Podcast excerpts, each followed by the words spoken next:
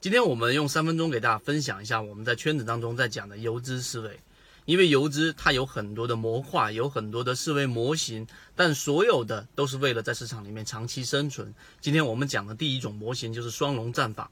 所谓的双龙战法，其实说白了，它就是要告诉给你，你要在市场当中去寻找有涨停基因的个股类型，否则你在市场好的情况之下，别人。呃，可能就是说大幅的斩获利润的情况之下，你只是在自己的小利润里面沾沾自喜，这样所导致的结果，就当大盘出现调整的时候，冬天来临的时候，你没有囤积足够的食物，最后你的资金只会不断不断的消耗，没有办法长足的进步，这就是市场当中大部分人的一个死循环。这是第一点。第二点，双龙战法。什么叫双龙战法呢？前面我们有完整的去讲过这样的一个视频。双龙战法前期一定是要出现过一个到两个的涨停板，出现一个涨停板的一个平台，那么这种叫做涨停复制。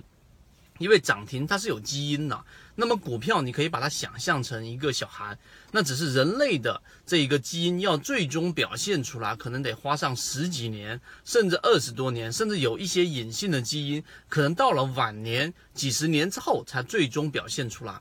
那么在股票当中呢，也同样具有基因，只是这一个基因呢，它的周期不一定是像刚才我所说的要非常长，或者我们换一个角度去说这一个问题，就是当一个周期拉长的时候，它的基因可能永远都不会表现出来。你不可能说一年前的一个涨停板对今天的个股还有影响，几乎都已经消失殆尽了。所以这里面反推出一个结论，就是这一个基因在时间周期越短的情况之下，它表现出来的概率就越大。这一点游资非常清楚，所以游资一般情况之下会选择在短期内。什么是短期呢？可能是在一个星期到两个星期，也就是五个交易日到十个交易日左右，甚至于长一些的，可能在二十个交易日左右的一些涨停个股，往往会成为游资狙击的一个对象。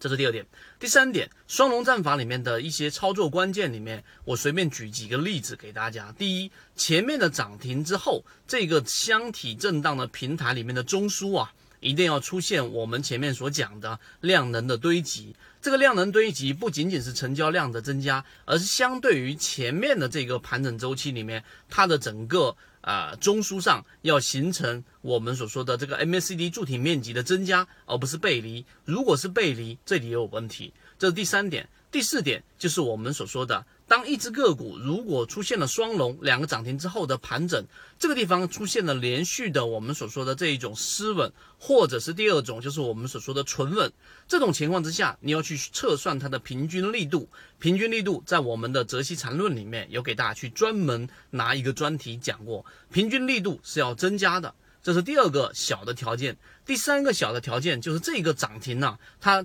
要结合现在的一个热点，有涨停有很多。举个例子，现在突然间来个涨停是服装鞋类的，那么这一种涨停往往是比较弱势。现在的主流是什么？现在的主流是五 G，对吧？现在的主流是我们说的这一种呃医药板块。那么这些主流热点，包括我们前面所说的军工，只要它符合，最终它就有概率能够连板。像今天我们在圈子当中啊，这两个交易日里面都在讲的东方通讯，还有我们讲的二零幺七，